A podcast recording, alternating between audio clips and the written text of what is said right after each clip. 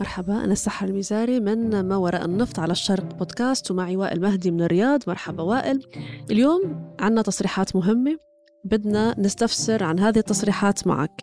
نحن ننتظر اجتماعات أوبك بلس آه، بالرابع من يونيو يعني أول الشهر الجاي. عنا تصريحين. بدك تفسر لي الفرق بين هالتصريحين تصريح روسي وتصريح سعودي. التصريح الروسي بيقول آه، عن نائب رئيس الوزراء الروسي ألكسندر نوفاك بيقول يجب أن لا نتوقع أي خطوات جديدة من هذا التكتل أي أوبك بلس خلال الاجتماع بفيينا اللي هو الشهر الجاي.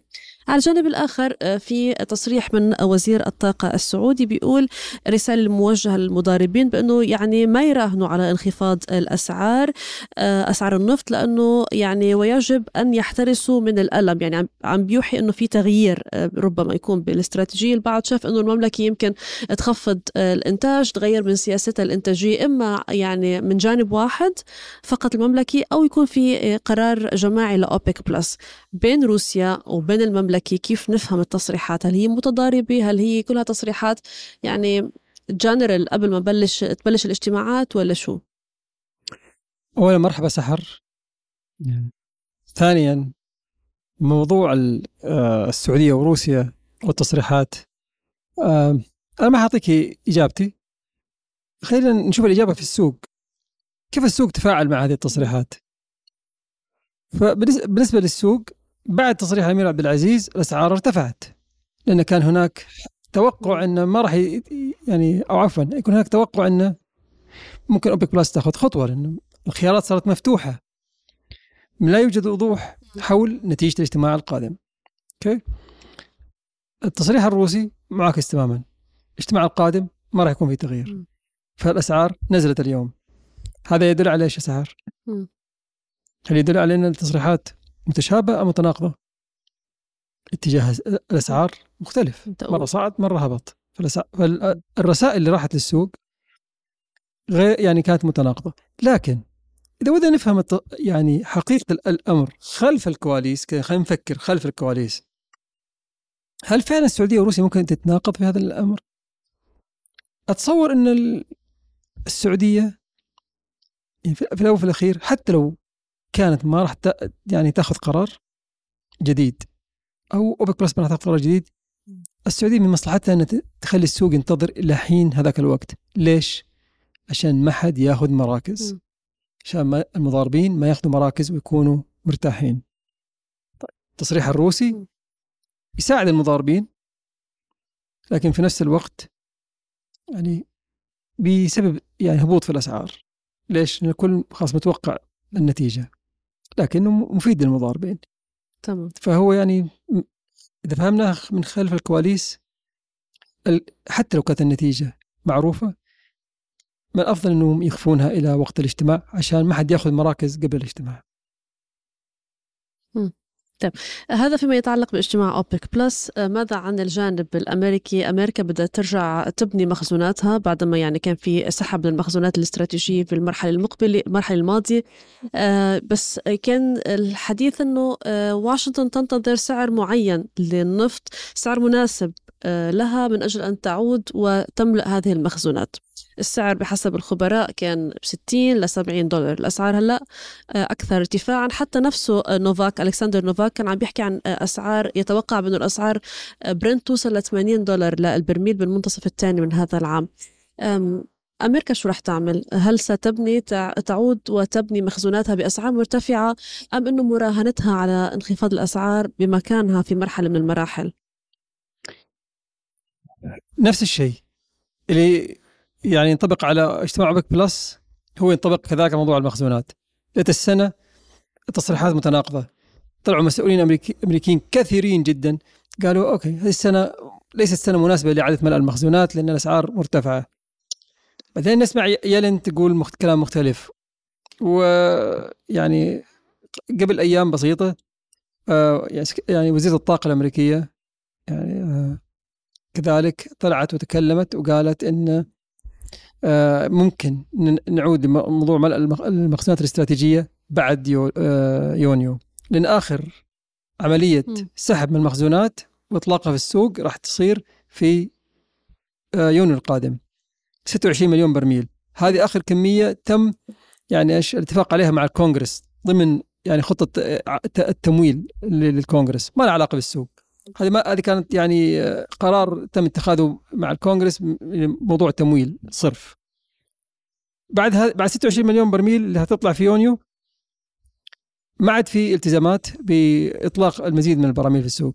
هنا ممكن أمريكا تبدأ بإعادة الشراء لكن هل راح تبدأ بإعادة الشراء فعلا؟ كذلك الأمر مو واضح يعني المضاربين كذلك ما يقدروا يعني يتكهنوا أو حتى يبنوا يعني حساباتهم على هذا الأمر. أمريكا أطلقت 180 مليون برميل العام الماضي.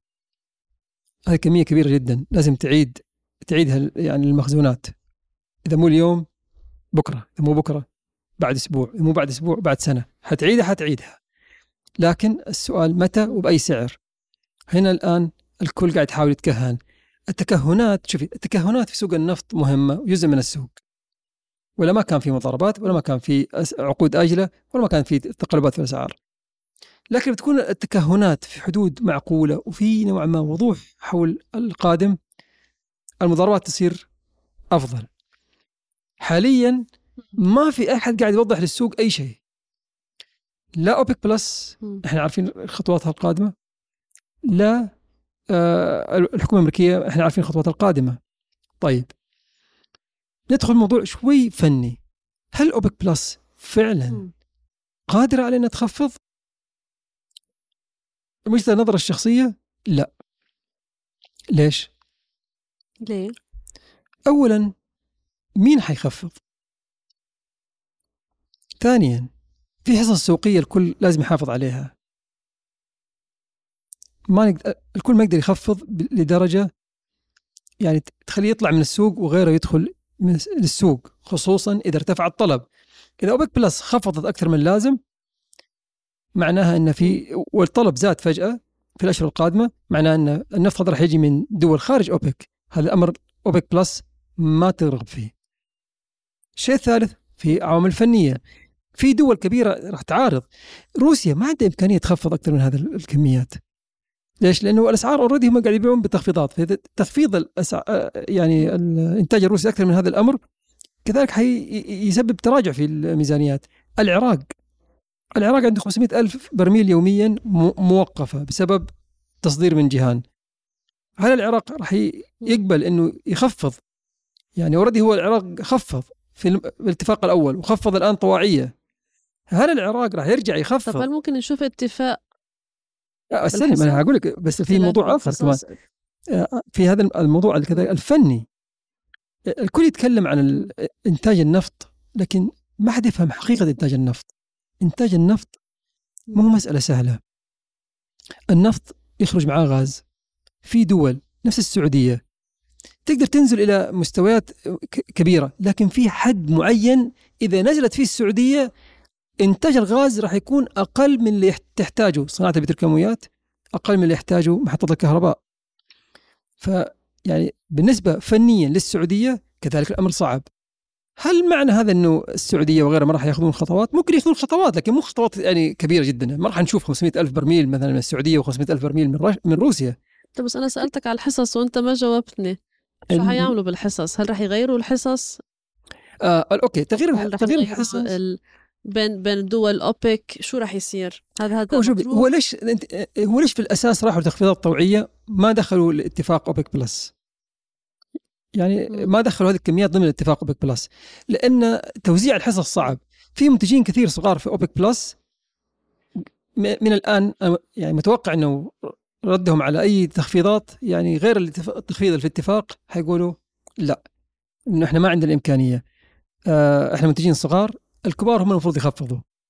وهذا تم بالفعل. لكن ليش ما خفضوه في الاتفاق؟ توزيع الحصص صعب جدا سهر. أفضل انه الكل يخفض طواعيه عشان لو زاد الطلب خلاص يرجعوا ينتجوا مرة ثانية. لكن لو دخلوا هذا الموضوع في الحصص عشان نرجع ننتج مرة ثانية نرجع نعيد توزيع حصص. عشان نخفض مرة ثانية نرجع نعيد توزيع حصص. هذه يصير فيها مناقشات طويلة وأخذ وجذب ومسألة ما حتكون يعني يعني بين عشية وضحاها. فلهذا السبب الأفضل أن الكل يبعد عن موضوع الحصص لأنه موضوع يعني إيش معقد شوي. ويخلوهم متفقين على 2 مليون برميل. هذه بالنسبة لهم مستمرة لآخر العام. هذه معطيتهم طمأنينة. أي شيء فوق 2 مليون برميل في تصوري راح يكون تخفيض طوعي أتمنى أكون طيب. جاوبتك. خلينا نشوف الاجتماعات الجاية. نعم. أتمنى أكون جاوبتك. جاوب- إجابتي أقنعتك. جاوبتني. خلينا. نشوف الاجتماع. الاجتماع لو إجابتي ما أربع قنعتك مشكلة. يعني يعني ببودكاست تاني. هلا البودكاست الثاني بنشوف آه، شو راح تجاوبنا. طيب. طيب وصلنا لنهاية البودكاست. آه، شكرا. أنا كنت معكم سحر من دبي. وأنا وائل مهدي من الرياض. ونشوفكم في حلقة قادمة. شكرا سحر. ويعطيك العافية. bye bye. bye.